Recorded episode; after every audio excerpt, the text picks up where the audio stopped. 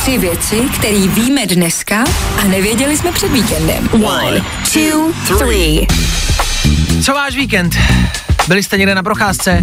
UFC vyrazil na procházku Dominik Reyes, který obdržel neskutečný vánoční dárek, loket přímo do obličeje.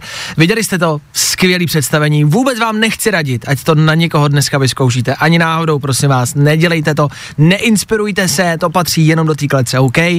Ani na protivní kolegy, ani na šéfa, na nikoho. Ne, ne, ne, nebo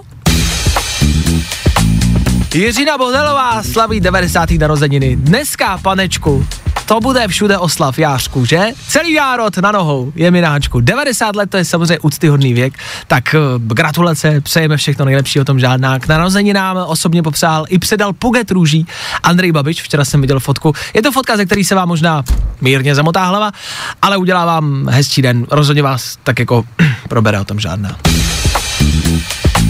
A po půl roce ve vesmíru přistála na planetě Zemi taky čtveřice astronautů. Po půl roce. To už znamená, že utekli do vesmíru z toho nejhoršího, co tady před půl rokem bylo. Ale že by to teď nějak bylo lepší, ale kdo jim to řekne? Já jen ne.